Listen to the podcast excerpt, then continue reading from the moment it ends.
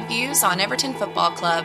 Hosted by Alex Johnson, James Boyman, and Ryan Williams.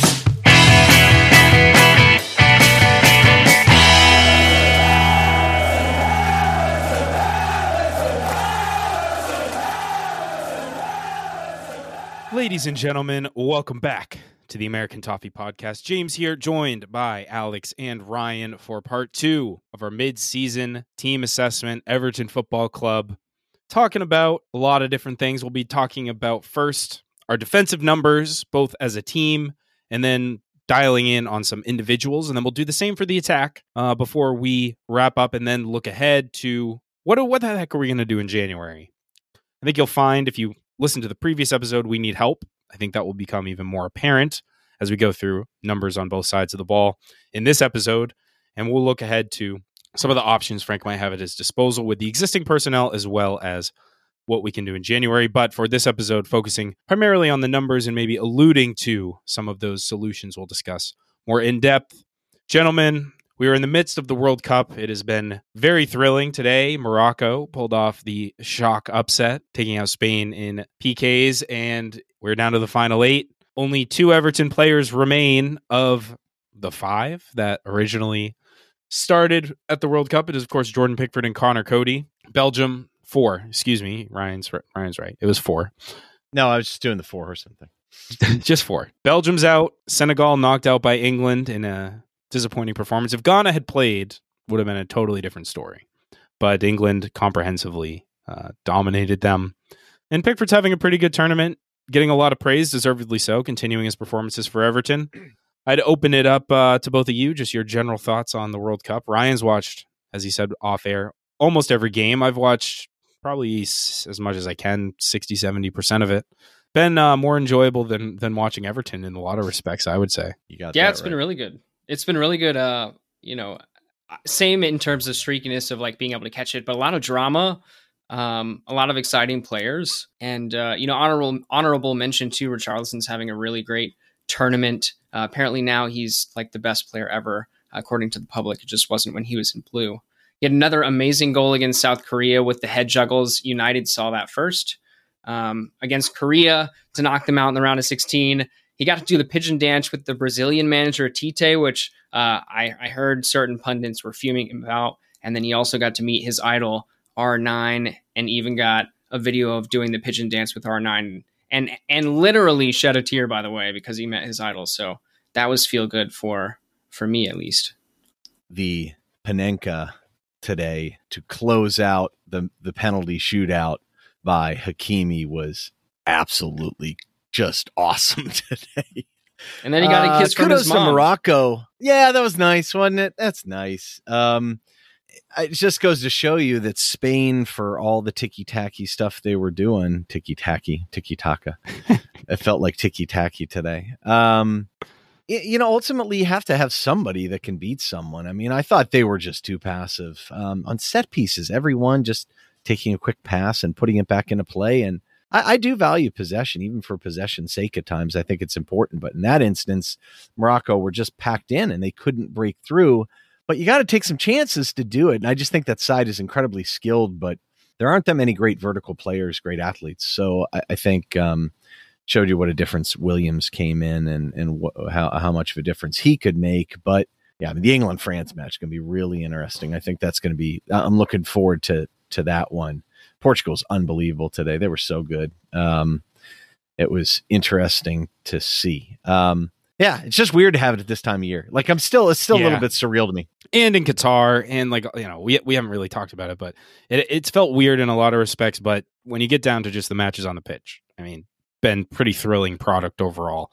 Taking all the the peripheral stuff out of the picture, it's also just funny to see all of the players that either we've been linked with in the past or played for us in the past and you know Denzel Dumfries just dominating America, making us wonder what could have been in a blue shirt had he come over. And uh, I don't remember who it was that said Rafa Benitez. Someone on Twitter said Rafa Benitez has blood on his hands. Uh, not totally wrong there. Yeah, he did kill us. That was pretty interesting. I still don't think he's he's as good a wingback, but he's the only type of wingback that could get in there and finish with his size. But yeah, I mean that's you know we got what we got can you say? He wasn't even the first choice, but yeah, that was a done deal. Unfortunately, that Mr. Benitez did not did not like. Um, you know, one thing too that I've been thinking a lot about is kind of mental health at this time of year too to change change um, topics real quick. And I, I, thought it was nice for us to maybe talk a little bit about that, send a message out. You know, not everyone's got. I mean, I've got like an amazing family situation, I'm a pretty happy person, and you know, in a good situation, but um, so many other people seem like that's the case. And this time of year can be very difficult. Family, weather's garbage, you know, that types of things. So I thought it's important for people to know that, you know, if you need someone to talk to, to reach out, uh, there's lots of different alternatives. And I, I, some of this hits pretty close to home. The Everton fan base is talking about it a lot right now. Um, I know Gary Stevens was speaking about it recently about his you know four year old son dying, which is just a terrible tragedy. And then the Gary Speed um, anniversary came up. A lot of people talked about it, so I just thought it was something that I wanted to put in the doc, and and I know you guys kind of feel the same way, and thought it was worth just giving a message to to our listeners out there. You know, there's always someone that'll listen to you. Um, now we're more connected than ever. Sometimes that can be overwhelming and terrible, but if you sift through all the garbage, there's there's some good people and good things out there too. It's just you just got to show a little bit of an effort.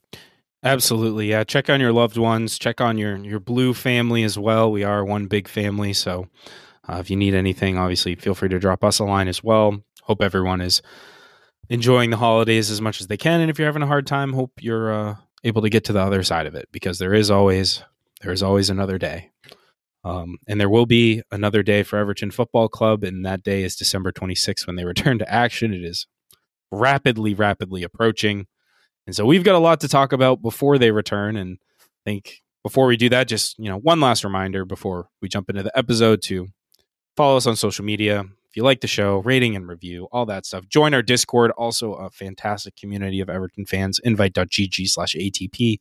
All of the links in the description. Now let's get into it, guys part one or part two, technically, of or 2A, talking about the defense. You know, last episode we went through kind of the higher level team numbers against our summer expectations and our performance assessment. Um, coming out of that, I mean, we are where we are. We're not very good. We've got a lot of opportunities to improve. But I think drilling into again both the defensive and offensive numbers will really help us key in on what are the main true problems and then we of course being solution solution oriented look ahead at what those might be. So i thought i thought we'd start with the defensive end really um, the defense.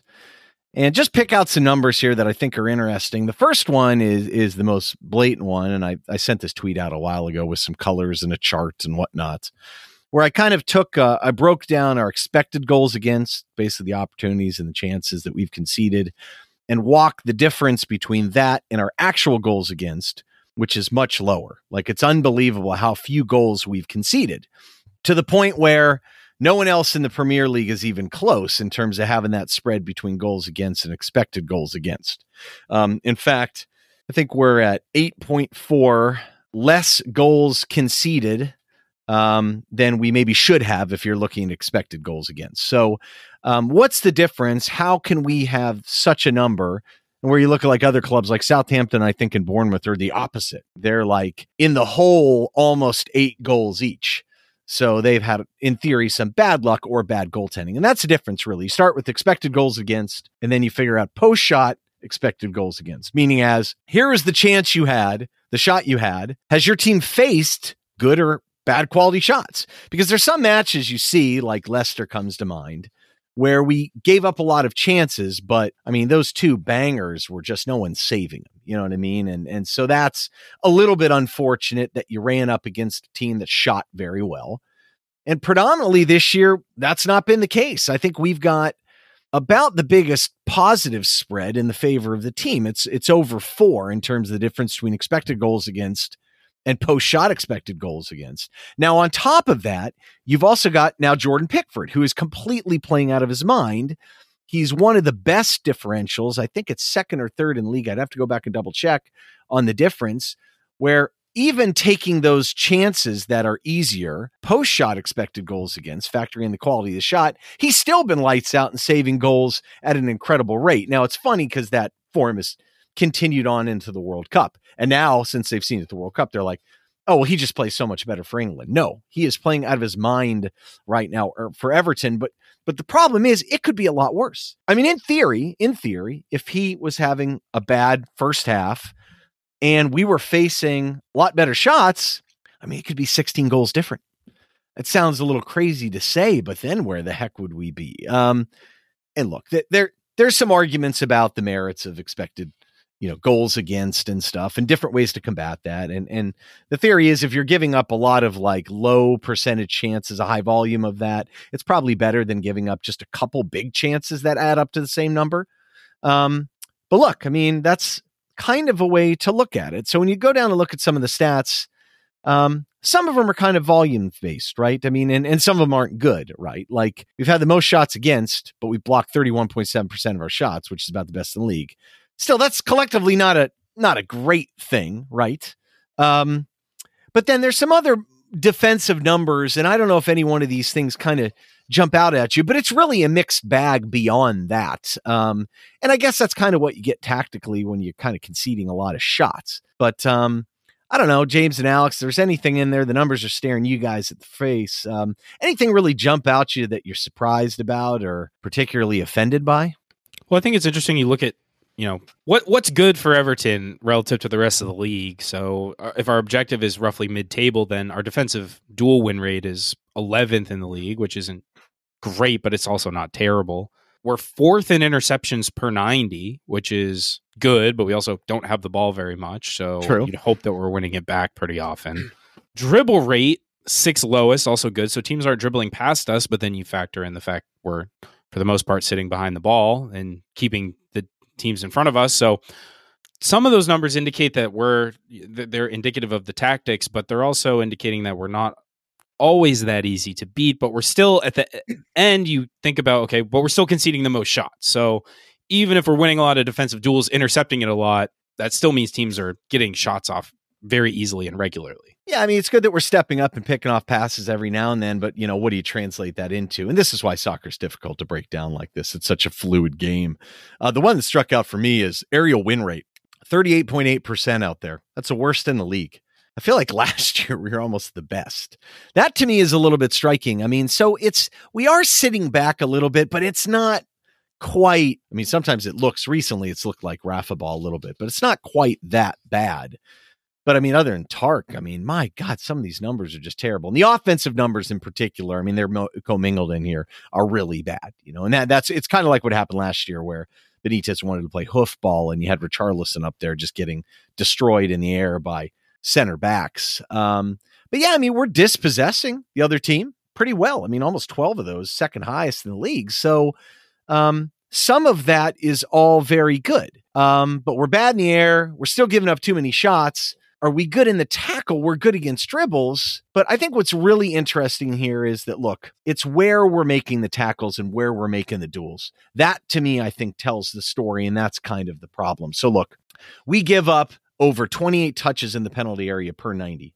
That's second worst in the league.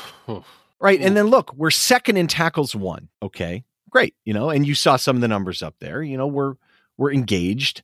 Um, but only 10% of the tackle attempts are happening in the attacking third. That's 17th in the league. And 52.3% of the attempts are in the defensive third, which is the fifth most.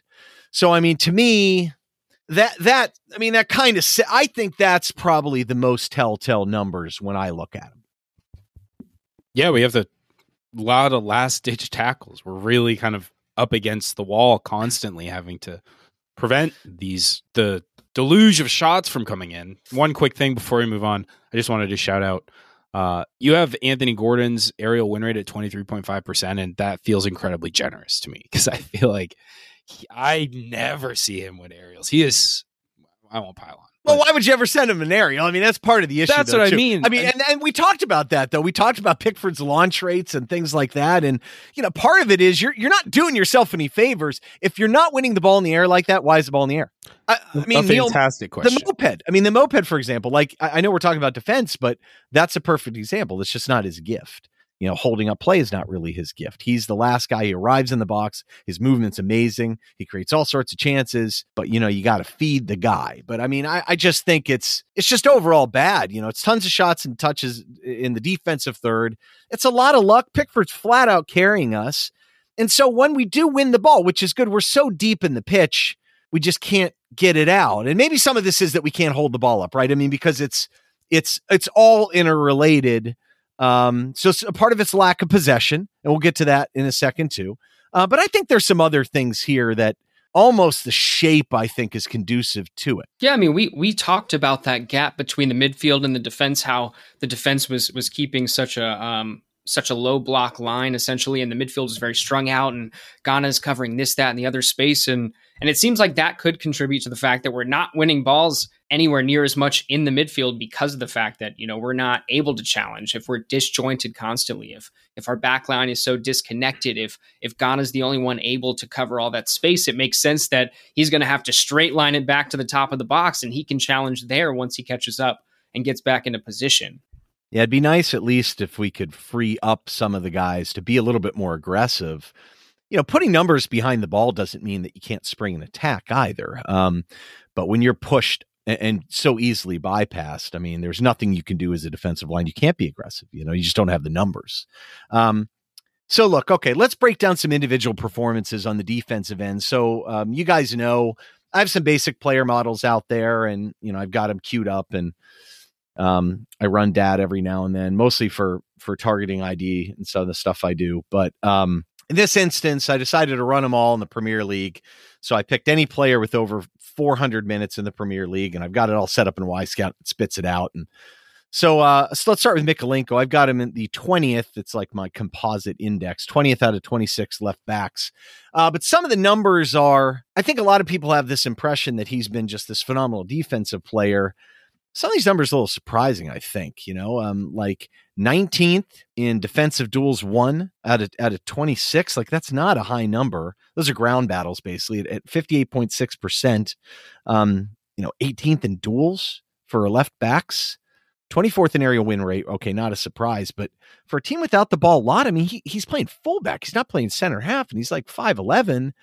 Um, I think being six in percentage adjusted interceptions is a good thing, but I, I just for me, I see a very passive player is not getting in the attack that I would expect a little bit some better defensive metrics, I think, than that. Don't you think? Um, I know you guys know I'm a little biased. I'm not not the biggest. I think he's so limited. It's hard for me to separate to the fee that we paid for him, but I think he he prevents us from doing a lot of things. I think, but it seems like a lot of people have raved about some of his defensive performances this year. I'm not sure if those numbers really say that.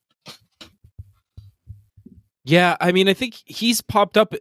It's it's the eye test, right? Or like the anecdotal recency bias, whatever you want to call it, where he'll show up with a big tackle in a in a moment and save a breakaway goal or stop a guy, and people are like, "Oh, he's been amazing." But then you take that out and actually look at the, the full picture, and yeah, he he does tend to be passive. I think he, I think his lack of athleticism compared to a lot of other players, a lot of wingers, a lot of you know opposition fullbacks who are getting up the pitch makes him limited because he doesn't you know we know on the offensive side of the ball he can't really beat a man but he you know he contains well but he doesn't close down and, and make tackles all that well all the time um, and i think you know even though a lot of teams have attacked the other side of the pitch and have attacked patterson and coleman at times this year when he's been called upon, he's made some good plays in individual moments, but the body of work as a whole has been, I think, a little underwhelming. You know, it's pretty interesting too when you look at kind of tackles and interceptions combined, because those are the big numbers that that we've read about a couple times.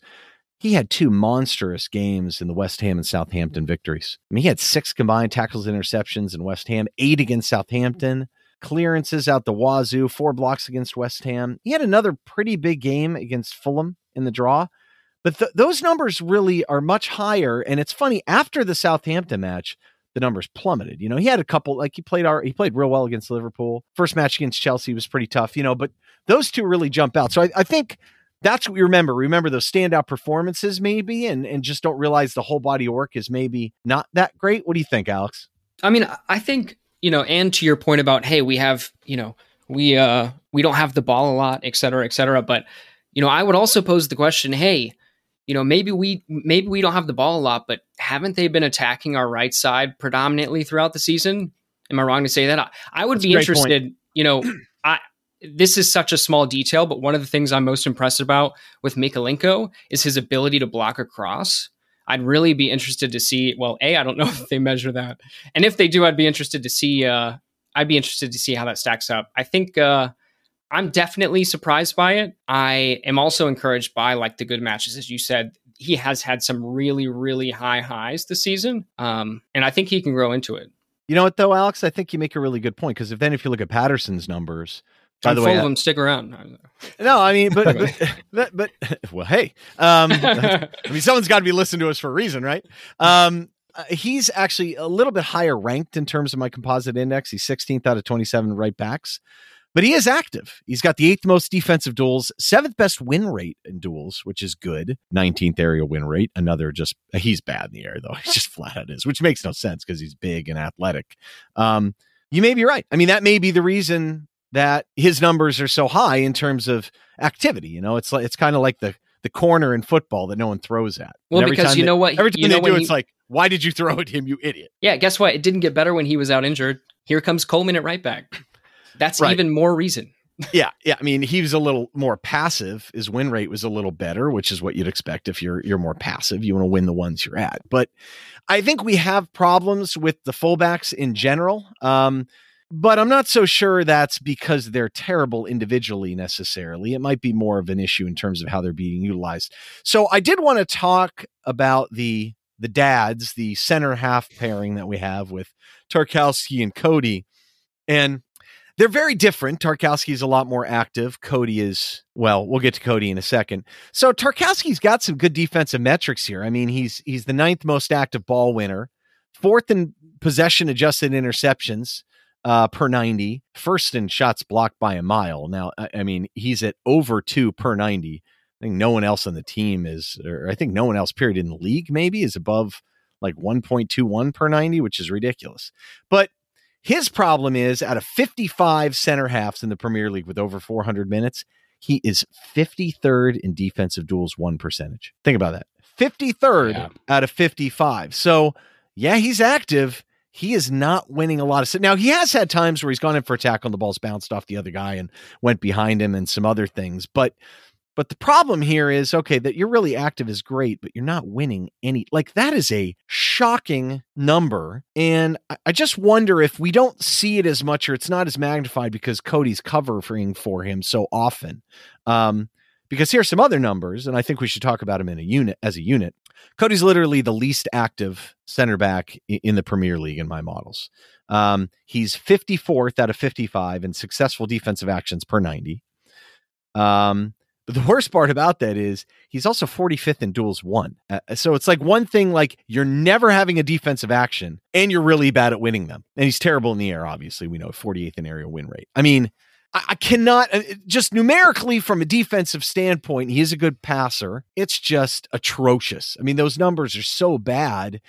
Now, maybe you could argue, well, that's because he's covering from guys that are maybe a little more aggressive and having to clean up the garbage, but I mean, he's not really. I mean, it's just I know a lot of people are happy and think these guys are great together, but I think they're I think it's very bad. Now, I, am I? Is that something so? Is he proving some you? people's point? Is he is he proving some people's point or thought that he pretty much primarily can only play in a back three? Yes, I think hundred percent he's proving that point.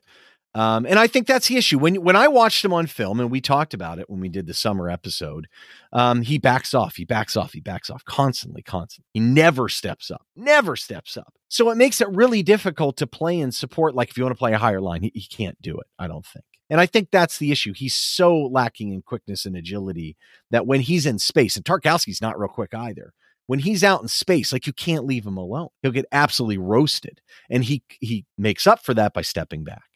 And I mean, but to that extent, like, God, geez, sometimes you got to step up and win something. So it, it's, and I just don't think his ball playing quite makes up for it. Um, now, if you're going to be a possession based side, you know what I mean? That's fine. Then, yeah, you never have any duels really because you're on the ball the whole time. But clearly that's not the case. But that being said, look, he's on a loan. It's a low purchase fee. I, I don't blame us for, I mean, I, I, I was against the deal, but I mean, what are you going to do? You know? Um, I will say this though the defensive mids have helped at times. And and I think that's really the key to having an effective defensive here. You got to shield those guys with some level of protection. Um, I know a lot of people have been it's very funny that those two center halves have been praised so much and Idrissa Gana Gueye, I feel like has been people have kind of been critical of him recently. I mean, his numbers are not I mean, they're they're basically what we thought they would be, are they not? Yeah, I mean, again, he's he's another one where he he'll make the errant pass and everyone gets on his back. But you reflect on his body of work, and it's pretty remarkable and scary to think where we'd be without him. He's the third best ball winner, third most uh, possession adjusted interceptions per 90, third most defensive duels per 90. So not only is he extremely active, but he's very successful at being active. He's a menace to yeah. opposition. And that in front when he's sitting in front of Coady and Tarkowski helps shield them a little bit and protect them. So mostly Coady doesn't have to do as much, but also Tarkowski to an extent as well. And I think the sad part is he's such a good ball winner. I feel like it takes something away from him if you kind of leave him to deal with that space by himself. I mean, you want to let him loose a little bit. And I think that's why a lot of people think he's better in a two um, rather than a, a single, you know, defensive mid in front of two midfielders. And well, he, needs the, he needs the freedom to be able to position himself in yeah. order to make the tackles, right? In order to read the match, in order to understand where the ball may be coming and where he needs to be to give him the advantage to make it. And I think when you look at all his heat maps, it's all the right side. He's trickling over there constantly. It's kind of ridiculous at this point. I just feel like they got to do something with the midfield. But but it's funny. Onana's numbers are pretty good defensively too. I mean, I've got I've got I mean, he's the sixth best ball winner um, in, in, at least my kind of the way I break down. Um, I have like my collective index, and then I have different ones in there. But he's first in possession adjusted tack slide tackles, which doesn't surprise you at all, right? He's That's got, amazing. I know, the telescopic legs, man. Yeah, but I mean, look, I, I, think so. If you've got Gane, I've got him as the 11th out of 64 best uh, defensive. I put the center mids and defensive mids kind of together, and Onana's at 19th. He's played well at times. I just feel like you you can get you could do something. I mean, you mix into Corey here. I feel like you've got something here. Um, we'll get to the shape in a little bit, but I, I, think there's some good news here. I mean, clearly you watch these guys at times and you think if they're playing the right way, who would want to play through these guys? Yeah, I mean, I, I, I personally feel like we can see better from them, right? I mean, things that we've mentioned plenty of times before. You know, if we clean up the shape and and give them specifically, you know, consistency in what roles they're Great playing. Point. You know what I mean? And, and sort out the back line. All things that we've been saying would lead you to believe that you know they can improve immensely, especially Onana, obviously. Um, and and I feel like that's definitely a big positive and a big takeaway from it too, right? I mean, especially since we have to reach for any positive numbers on this sheet, and this is the time, boys. The time is now. Well, true, but but look, I mean, the, conc- the conclusion for all this stuff though is, you know, it, it's pretty obvious, really. I mean, we we just have to push the ball up a bit higher. We've got to win the ball a little bit higher. We have to defend a smaller space. We're so stretched out. And and and we've got to keep the ball more too. We'll get to that in a second. But look, personnel wise though, you've got some I mean, can you do that with the limitations you have on some of these guys? I mean, so so I guess the proposed solution, do we just say our whole back line just start being incredibly aggressive, like start going in for tackles. It's not going to happen, right? I mean, so can can you do that? Can Mykolenko be aggressive? I mean, I think if he puts his mind to it. But if, but what is what is the trade off there? Because like I mean, obviously right now the results aren't good. Does telling Mykolenko to go in on every no, tackle no, he no. sees like benefit us? No, no. But the solution then is then accept the fact that they're passive and don't have a single D mid out there all by himself. Yeah, I mean it doesn't make any sense. Like you got to choose how you're going to play. And I Frank, thought I thought we had Coady in the back line to yell at them when to run. I thought well, that was the strength. You know it is. He's not pointing enough. He's not pointing enough. And um, you know what? I'm, I was going to take this in a very bad direction, but I'm going to move Don't on from there. But Restrain. look, yeah, but but look, here's the problem. Coady is so passive and generally not winning anything sitting back. So I'm glad the Tark is more active, but he's not winning anything. Right back is its own kind of issue in terms of a defensive standpoint. Um, I, I, think the challenge there is there's not much. I mean, can you really get sure you can push Tark up, but he'll just get caught out. You can push Coady up, and he probably have a heart attack. and it's just natural, not natural for him or Mykolenko to go forward. So you've got an issue where you've got a passive back line with maybe one exception, and you've got a lot of space for them to deal with because the midfielders are pushed up. To me, you got to condense that space. I mean, you have to in some capacity. Um, now, that being said, eventually we're going to get into the players market. We still have a lot of injuries on the back line. I mean, is there any combination of players out there? Do you feel like can can help with this a little bit? I, I'm not I mean, I, I don't know how much you can rely on Mina. What about Godfrey? He's got speed. I mean, is that you got to think maybe? Yeah, I mean, James pointed it out. I think last episode or episode before last, you know, brought to everyone's attention. Hey, Mina and Godfrey were the starting center back pairing. You know, start of the season when when he had everyone available prior to injury, and you know, it it is definitely fair to say that both of them probably offer something different, uh, strengths in different ways. Right? Godfrey definitely has the pace to recover. So maybe if you're if you're trying to inch your back line forward, he helps a lot. Um, Mina obviously is aggressive and, and better with passing in general. And again, we talked about you know back three is is Coady better in a back three? Does that you know does that kind of justify um, you know continuing with him and, and his quote unquote leadership qualities and you know just the wild thought of even again we saw it before a little bit under Carlo I think uh, Coleman at right center back you know probably in my mind that would you know if if we were to go back to a back three and and for some reason we needed it, he could contribute there better than at right back, for example. I mean, even if you can't rely on Mina and he's never going to be healthy again, which I swear I feel it like I know there's no jinx, but I'm just saying. Um, if you put Coady behind Tark and Godfrey, and we see the Tarks being aggressive, you know, it's one thing to be aggressive and attack and win things. There's another thing to kind of be aggressive because you feel compelled to be so. And I think that's part of the reason why he's lost a lot of battles. But I thought I thought Godfrey looked very good as a right center half as part of a three. Like he, he actually looked natural carrying the ball out. Um, when I watched him play at Norwich, he, he showed more ability to pass and distribute than he has with us. It's a thought. I mean, it's an option. It's something to think about. I, I just think there's something in the personnel there that you might be able to get out. Um, I also think that Vinagre to ignore him is kind of silly. So I, I, think there may be there's enough numbers there that maybe you could come up with something that that works. Maybe, maybe. James, yeah, all, I mean, what, what what do you think? I mean, yes, no. Yeah, it just comes down to like we said before, right? Let's see once people get consistently healthy and Frank actually has to make the choices when he has the ability based yeah. on personnel to make these decisions back two, back three, blah blah blah. Let's see yeah, how it shakes out I've kind of ragged on the back three and you know the five at the back, but part of me is like, you know, if you have these guys like Conor Coady being uber passive, but then you have a guy like Ben Godfrey in there who's so athletic that he can and, and also prone to errors, but you can those errors are less punishing if you have someone more passive to counteract that. So even though Conor Coady might not be that good, if you've got Ben Godfrey just wreaking havoc and bodying people all over the place, then those mistakes he makes aren't as punishing, and then you have an actual role for Coady instead of just backing off everyone and giving all kinds of space, and we give up a bajillion shots a match. No, I think it can work. And if we're defending in the final third, and you got guys jumping out trying to win the ball and then run with it, you got Mykolenko's a little conservative anyway, can kind of cover for Tark's side and you know, vice versa on the right side, however you want to set it up, it can work. I mean, there are plenty of, unfortunately, there's this kind of strange attitude about a small portion of fans that say, well, back three, that's just negative and defensive. It's not at all. I mean, how many teams are up there playing with the back three that's very successful as an attacking team? Many of them for sure. So I, I think it's an interesting thought. Um, and we're going to eventually get to that part three. But before we move into the attack, which is next, let's take a quick little break for a word from our sponsors. All right, ladies and gentlemen, we are back and we are into part 2B Everton's attack. And uh, if you've watched Everton, you know that scoring goals has not been our forte this season.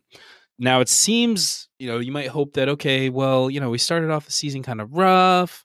Maybe things will start to improve, but the trend is actually indicating, unfortunately, kind of the opposite. Um, after the Southampton match, we're averaging 0.79 xG per match, less than one, less than one, folks. Four goals in seven matches. Again, like this isn't a surprise. We've known we went multiple matches with out a shot on target or barely any shots on target. It's been historically bad in terms of offense generation. And those four goals in seven matches, three of them were against Crystal Palace. So really one. How good does Palace Palace have to feel about themselves right now? Ooh. I mean, look at that record. Like this team is the worst attacking team. Is going on one of the worst stretches in club history, and we couldn't even score them. The only attack is the heart attack. Or we gave looking up at these stats. Let me tell you. yeah, these are these are bad. There's not a lot of positives here. I mean, the XG were 15th, which actually is better than the defense. So think about that for a second. Um, and I've been maintaining this, but goals four. I mean, we're second last in the league. So all right, let's break down the attacking numbers a little bit. The obvious ones to go through is kind of like the shooting and the creation numbers in the final third, how good we are. And I, I'm not going to play the game. You know how bad we are. But um, one positive, see, I view this as a positive metric to me, is that the difference between our actual goals and the expected goals, the non penalty, I mean, it's a negative 5.4 difference. That's the 18th in the league. So that's third worst. Um, Onana is a guilty party where he's like a negative 1.7. Gray's bad. The moped, eh, not his strong suit. Is a, he's not a clinical finisher. He creates a lot more. McNeil is our best. Um, Iwobi and Gordon are about right. But see, to me, to me, that's a positive because those things tend to iron themselves out. You know, they they they tend to kind of even themselves out over time. That's Uh, regression to the mean for you. Sure. Uh, the defensive one is it'll give you a heart attack though. um, but I think there's uh, there's some issues with individuals here, and we'll get to that in a second. And we're 17th in shots per 90, which isn't good. And look, our touches in the penalty area, we don't even get 19 a game. That's 15th. And I'll tell you what, the shot created actions is kind of an interesting metric that that the breakdown is interesting in our instance. We're kind of in the middle off like defensive plays that have created shots. We are dead last in shot created actions off the dribble. Now, does that surprise you? Or is it, that, I mean, isn't that exactly the way you view things? I mean, we get the ball out to our guys trying to dribble around and they just can do nothing. It is, but the interesting thing is that's our winger's perceived strength. I- Nobody says, I think that Gordon and Gray are fantastic at passing. Well, they'd be wrong. They Uh, surely well, yeah, that's true. They're not good at passing. they surely either, don't say, so- look at that ball they just swung in on the cross right there. Nobody says that. So what do we have? Well, look, I mean, they all have their individual strengths and weaknesses, maybe more weaknesses than strength. But so look, I, there, look, we get few touches in the penalty area, poor fishing, finishing, lack of creation. Uh, It's just poor quality. It's hard to argue that. But here's what's interesting. Who has the most touches in the penalty area in our team? And it's predominantly, and I know we always trash these guys. So, I mean, and they deserve it, frankly, based on performances this year. But Gray's got 52, Gordon's got 39. Gray has one goal, Gordon has three. Neither have an assist. Again, I hate assists, but I mean, Gordon's shot rated actions per 90 is from open play, I think is 1.83. His XA, expected assists, is like 0.6. I mean, he's a black hole of creation. It's just terrible. You know, the sad part is Demarai Gray is actually created a bit. Uh, some of those are set pieces, but his expected assists is over two. Only Iwobi's is higher. Uh, So maybe it's a little bit of bad luck for him in terms of the people that are getting on the end of it. But okay, fine. Let's break it down in individuals. I mean, uh, we're going to beat up on Gray and Gordon a little bit more, but I want to focus on some of the other guys. So I have 52 wide players running my data through Wyscout with over 400 minutes in the Premier League so far. Dwight McNeil's numbers are really interesting because once he gets in there, he's kind of efficient, actually. Um, but out of those 52 wide players, he's 46 in touches in the box. And like the bottom five are wingbacks, basically, the way you have to set up the positions. It just works out that way. And he's 51st in key passes from open play. Only Christian Pulisic is worse, I might add. Um, which shows you that Christian, all he's doing right now is dribbling and shooting. 39th in crossing accuracy, which is outrageous considering what a good crosser the ball he is. So, I mean, how do we get him further up the pitch? Because his creation numbers are actually pretty good considering how few times he's got up there. And and would the midfield restructuring help things? Um, is he back because of the fullback? I mean, this is kind of what you're saying, Alex. If they're attacking on that side the whole time, is it on him? Is that his fault? Or is that a structural issue? What do you guys think? No, I mean, I, it, well, A, it, no, it's not his fault at all. Um, B, it's very clear instruction. And, and I also think it's interesting in this, in, in this conversation specifically to note that he's definitely more talented than the other outside players in terms of his defensive ability, right? Like he, he does put in a pretty good shift. I mean, don't get me wrong. Like I'm Gordon not saying, does. Gordon, yeah, I'm not saying Gordon is not grinding, but I'm saying, you know, uh, McNeil is pretty good in the tackle True. and supports well. Um, you know, I also wonder, hey, is it is it a function of that's the guy you're bringing on for that reason? Um, is it a function of hey, he's good at it? You know, he's serving a purpose. Um, we know he's not going to give you that vertical speed, right? So he's either gonna ha- he's either going to stay back or he's going to tuck in and kind of get forward. But it's an interesting conversation to have. Yeah, there's we have so to many- find more from him. Is, Yeah. is it? I mean, the best way to get people up is to have possession and give them time to get forward. And maybe some of it is him being hesitant. That could be it. On the right side, you know, he's not played a lot on the right side. I, I still like him on the right side. Um, but that could be part of it. So if you've got someone on the right side, maybe their thought was that's one of the reasons why Wobie was drifting over the right. I don't think so. I think he's there out of defensive support and Onana's up higher uh, for a target. Um, I don't know. I, I, think we'll get to that a little bit more in more detail when we talk about solutions in part three. But okay, and and Gordon can't create. We know that. I mean, 46th out of those 52 players in expected assists, 45th in key passes, 42nd in crosses to the box per 90, 45th in crossing percentages. My God. So here are some interesting numbers that you guys might find interesting. And because there's only so many bad numbers you can get from your wide play outside of the wingers, um, Patterson, the moped, Onana are number two through number four in touches in the penalty area. Onana and Mope both have 25 touches in the penalty area, and their combined shots created actions from open play is less than Iwobi's. Combined, they are. And Iwobi only has 18 touches in the penalty area. Um, I, so listen, this is even scarier stat. Okay, now keep in mind, Wyscout has key passes outside of set pieces. They've got us at only 1.99 key passes per 90.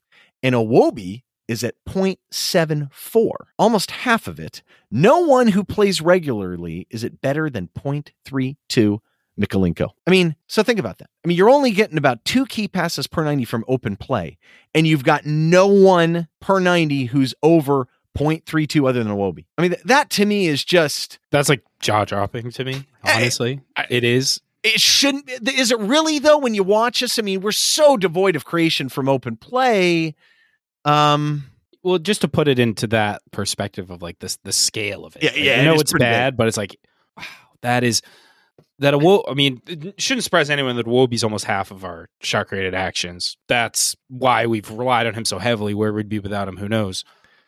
But the fact that Onana and Maupay both have the same number of Well, touches in the penalty area. now keep in mind that's key passes too key passes is the immediate Key. assist basically right to the right, shot Right, right. Shot created actions could be like the hockey assist type thing but yeah True. i mean it's it's it's still it's just so he- here's even worse though actually i was thinking about this Hmm, Don't So- tell me it gets worse. It actually does. To to to Alex's point, would you say this team is has a bunch of bad dribblers? I mean, they have a guys that'll dribble a lot in terms of volume. So our dribbling, I think we're 11th in 1v1 in dribbling attempts per Wyscout per 90 at 21.7. We are 19th in success rate, 46.2%. I mean, that's just so bad at so many levels. Now, look, Alex Iwobi's a culprit here too because he's not been able to beat people 1v1 a lot because he's been playing deeper. I get that. But like McNeil, who's a good dribbler, is it 40.5%. He's 49th out of those 52 wingers. Um, but but Iwobi and McNeil have not dribbled often. That's that's the big difference. Gray has 95 dribble attempts, according to Wyscouts, second highest in the league. And he's at 50, but he's at 53.68%, which is 21st in the league. It's not that bad, but it's not great. I mean, if you're going to dribble that much, that's not a good number still to me. And Gordon's at 54. He's the 29th most in the league. And he's not even at 52%. So he, he's even worse. So, I mean, to me, this is just alarm bells ringing. We can't create a progress via the dribble at all. Um, and we and we're struggling in the final third. So what's it- left? So, well, you know, all of this is to say too, right? Like these numbers are affected by decision making as much as they are skill and ability. Very much. So, you know, as a caveat, as a caveat to what we're saying, right? It's also fair to say that, you know, they're both young-ish. You know, Ryan, you've harped on the fact that Gordon doesn't get his head up. You know, a lot of people have said, "Hey, Gray, it's just he's lacking in that final third decision making and and instinct and, you know, can you take it immediately when you receive it?" Um, I think all that plays a factor and it, it's it's also fair to say if they can find the balance a little bit better, regardless of setup that, you know, it can improve. It doesn't mean that they are really really bad. And they can't be isolated either, right? Like a lot of times we find that the wingers can be isolated, but the the the, the headline here of like our two starting wingers every time they dribble, it's basically a coin flip of whether they'll win it or not. That that's probably not great. Yeah, and then they're not atrocious. I mean, they're. I mean, they're not. I mean, geez, if you're going to be second highest in the league, you think you'd. I mean, dial it Or- back there a little bit. Or do they feel like that's the only decision they can make because they don't have the support? Right. And that's the key. So it's kind of like, all right, well, can we pass it to get it into the final third? Or can we pass it? I mean, we saw the creation numbers. And so that's why I thought it was interesting. Let's look at kind of progressive passing, final third passing. Um, and I think it's it's maybe worse. Uh, we can't pass the ball into dangerous areas at all. And so Wyscout definition is a little bit different in terms of progressive passes, but we're 19th in progressive passes. And but look at this. This is interesting. But the percentage of completion, 72.4%, is eighth. interesting. Now, passing to the final third is a problem. We haven't attempted many, 42.77 per 90. That's 16th. The completion percentage, though, isn't even 65%. It's 18th. So we've attempted very few, and the ones we've attempted, we've not completed. And it's just unbelievable when you look at these numbers. I mean, so we talked about this before coming on the pod. James, this is the one you were hanging on like, what? That doesn't even make sense. Yeah, talking about uh, progressive attempts into the final third. Yeah, just Right. passing into the final third, pass into the final third.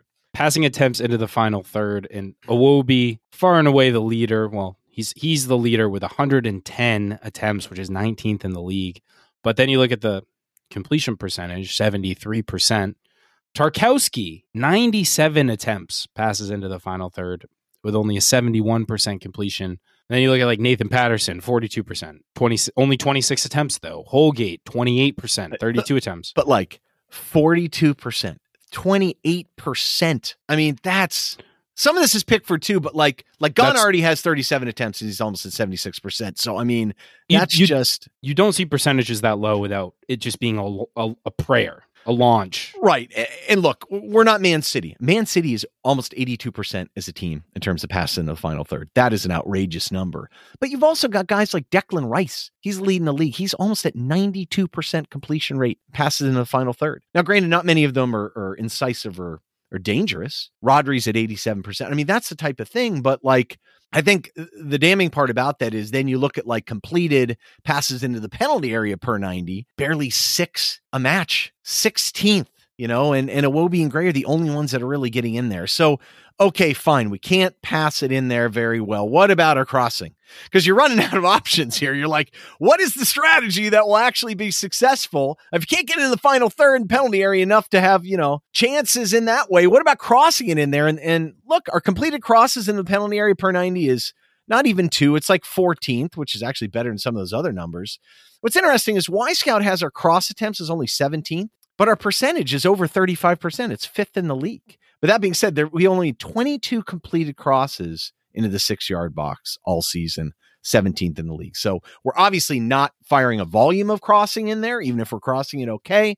I mean, the conclusions here are pretty dramatic. I mean, we've got to get more touches in the final third for sure, right? And we have to get it in there more efficiently.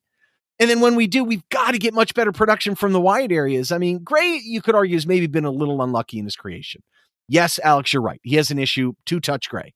Like if you played a drinking game where you had to drink every time you had a one touch, you would never have a sip. You'd be completely stone sober. So for you know people with problems, there you go. There's your solution. Um, uh, Gordon's just been terrible. McNeil's been pinned too deep. I mean, this just speaks though. I mean, for the most part, it's very easy to look at this and say we just need better players. Um, but are there some other players that could help this a little bit? You know, is this because you can't ignore what they're doing without consideration of of like the way the moped plays because he's not out there necessarily helping the wingers, right?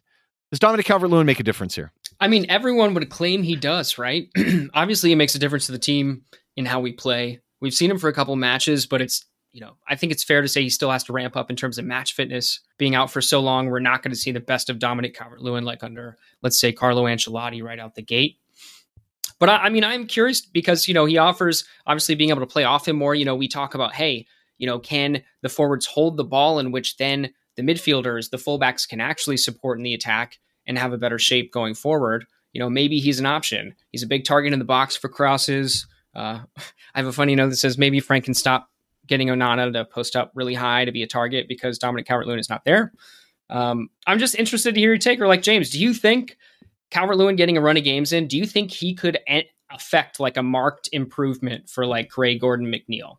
Do you think he has that big of an effect? Yeah, I think this is probably stating the obvious, but you keyed in on it there, Alex. Calvert Lewin with a run of games under his belt, I think helps this team a lot. I think And that's what we've been crying out for and needed to see from him for so long is like this guy's just been hurt. He's been hurt. He can't stay fit. So I think like Calvert Lewin, two or three games back from injury, A, I don't think he's as much of a problem for opposition defenses to worry about. They don't he hasn't really reached the highs that he reached under Carlo Ancelotti, where he was really a poacher and drew a lot of attention, but he's still a big body of physical presence. So he'll create problems. His hold up play, I think, is key, just retaining possession because we've been so poor at that being able to get opportunities for Gordon and Gray in the midfield to push up higher to provide that support around him. But there does need to be, I think, a different tactical approach as well in terms of the midfield shape, being able to give Calvert Lewin options when he receives the ball. We can't just we can't go on with this hoofball, even if it is Dominic Calvert Lewin on the end of some of those hoofballs, and hoping that we can just get the ball down and somehow create something out of that. There has to be a more cohesive strategy. We have to have a better shape. We've got to utilize the guys like Iwobi who are actually effective. We've got to get McNeil up higher. I would love to see, you know, McNeil, Iwobi, Dominic Calvert Lewin playing off one another and, and creating chances. I think that that trifecta may be our not our only hope, but certainly a, a good option for us. Uh, if that's the case, you still got to get some guys in the wide spaces that can really still still help progress the ball up the pitch if they're if you're going to play those guys higher, which is fine.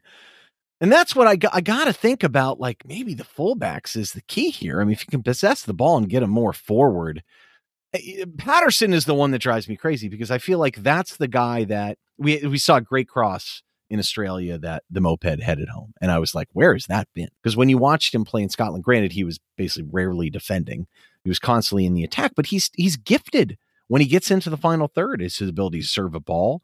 He can even cut inside and crack a shot with his left. It's kind of interesting to watch. Um, but yeah, it's just numbers are bad. I mean, you know, just out of those 27 right backs, I mean, he's only 15th in cross percentage, 14th in crosses total. He's seventh in dribbles per 90. So, but he's he's not successful in his dribbling, which is a shame because I, I think he's shown some ability. See, that's the thing that fans see because they're watching the ball so often that you see what he does on it. But I mean, look, the guy's created almost nothing. I mean, he's tied for dead last in expected assists of those 27 right backs. I mean, it's less than 0.01. And he's not winning any offensive duels. He's like 19th, even though Coleman is 26th out of 27th and winning duels at right back. So the problem is they're not getting forward to even attack or win duels. Yeah. We got to get more aggressive, but I'm sure he feels like he can't go forward. And the thing is, like, that doesn't make any sense to me. You've got to set up to let him go forward and Mykolenko stay back if you're going to be logical. Um, in some fashion. Uh, unless Wait, but you, you just said Mykolenko has the second most expected assists per 90. yeah. Uh, so yeah, Ryan's not having it's he, he's not wrong. Yeah, yeah, it's really but that's, low. That's but but but okay, be. okay. But the fair point is that like if you're going to possess the ball over somewhere, maybe that's the way you do it. I, I mean, but look, I, I, just think that it doesn't help to throw Wobi over at the right and not get people forward. I mean, what the heck's the point of that? Um, but yeah, I mean, we went through some of the different machinations here. I just don't know what you're going to do for wingers ultimately. You know, I mean, you've got Gray that's been a little unlucky. McNeil can't go forward. I mean, is Andros Townsend going to come in here and save Everton? I mean, if you're going to play like quick counterattacking football, maybe, but he's not going to help with possession. I mean, certainly not. Mills is not worldies. He maybe could. I mean, Mills is not going to come in here and make a difference for God's sakes, yeah. people. Uh, you could move Iwobi wide. I mean, honestly, that is one of the alternatives you move Iwobi at one of the wide positions, ideally the left. At least you got some hold up play. You could get some control. I mean, that's where he created. That's where he had the ridiculous numbers at Arsenal playing in the right. left half space. I mean, his creation numbers there are like the best in the league. But if you take him out of there, who the heck gets in the ball? Well, yeah, I mean, he won't do that simply because he'll miss his work rate, like his defensive ability in the midfield. The only way that works is if he plays if he replaces him with Doucouré. I was gonna say an, a midfield of Gana, Onana, and Doucouré would just be like Maybe. I don't know. It could. I, I don't know if it'd be good, but it would be kind of interesting. And I, I think Ryan, your key point of like we do need in the modern game. There's no real way to get around the fact you need some sort of offensive output from your wide players. You do, and, and I think when you look at their profiles, um, I mean, look, we need better players that when they're out there, they can actually beat people. Here's the other thing too: you don't have to be beating people right and left. You just need to have a threat. You need to either have pace or control and power. Like like you just you have to have the ability for someone to say, I don't want to go at this guy. He could beat me. Sometimes you see it with Gray. Now Gray's too slow when he gets it. Gordon is pacey and can knock it by someone to go by, but he needs so much space behind that defender in order to be effective. And you've seen him get out wide sometime and getting a cross in, but he doesn't often beat people clean, and he's not going to beat people in a tight space. You just need someone to be able to hold the ball for a second, besides Iwobi. Iwobi's the only one that can hold it up either through his body or whatnot. You got to have someone who'll sit back there and they back off. Because otherwise, you're never going to get the ball up the pitch. If you're going to sit back deep and defend, you got to have someone to hold up the ball, whether it's center forward, but having a winger to do that as well too. Richarlison did that very well, of course. But to me, that that's I don't see there's any way around it, man. You need better players out wide that have pace, that have power, that could beat people off the dribble and can create on their own accord. We have to get better out there. Every one of those guys has issues. You know what I mean? Like, I think McNeil and even Gordon could eventually be very good players. I think Gray is okay on his day, but they're not great now. I mean, you've got to have some guys that don't have warts. You know, I mean, this, is, this is Yarmolenko's music. No, oh, don't don't go there. Don't go there like Mykolenko uh, introducing his brethren, signing on a free. Anyway, um, so look, a lot of these numbers are very dire and they're not necessarily fun to go through. But but I think it's very obvious. We talked through a lot of kind of the issues here. We talked, I mean, maybe we could make something with the defenders. We talked about structuring midfield. We're going to synthesize all those things getting to some more comprehensive solutions in our part three. Um, any last words, gentlemen, since we've gone through the damage that was the objective evaluation of our performance? That I'll tell you that attack to finish off with, there's just not many positives in there for sure. I found it all rather cathartic, if I'm being honest. It felt good to kind of get the the lay of the land, the objective numbers that support a lot of the observations that you know many fans have made throughout the course of this season. And I think the the work that needs to be done is very clear um, as far as what needs to improve. How we improve it, as Ryan said, we'll address next episode. But I do think Frank has plenty of work to do over the next you know month or so, and then in the window to uh, address these problems because otherwise we're going to be really right right in the thick of it to the very end yet again this season. So uh, it's crunch time folks. Yeah, and I'm really excited for this next episode because you know through through different uh, episodes we'll talk about different things that we feel could work, and this is going to be a very succinct, detailed list of uh, of solutions that we feel like are viable. I think it's going to be a really fun episode to record and listen to, and let your uh, mind race free. So get ready. Hope you enjoyed this one and tune into the next one. And we got names, folks. We got we're we're dropping names on the next episode. We got a whole list of potential targets. Who's going to be the man to come in or men to come in and save Everton? We will uh, ponder that very question on the next episode. So stay tuned. Otherwise, we appreciate you all very much for listening. As always, if you enjoyed the show, leave us a rating and review on your podcast platform of choice. Follow us on social media, join our Discord, links in the description. Otherwise, stay tuned for next time. Until then, up the toffees.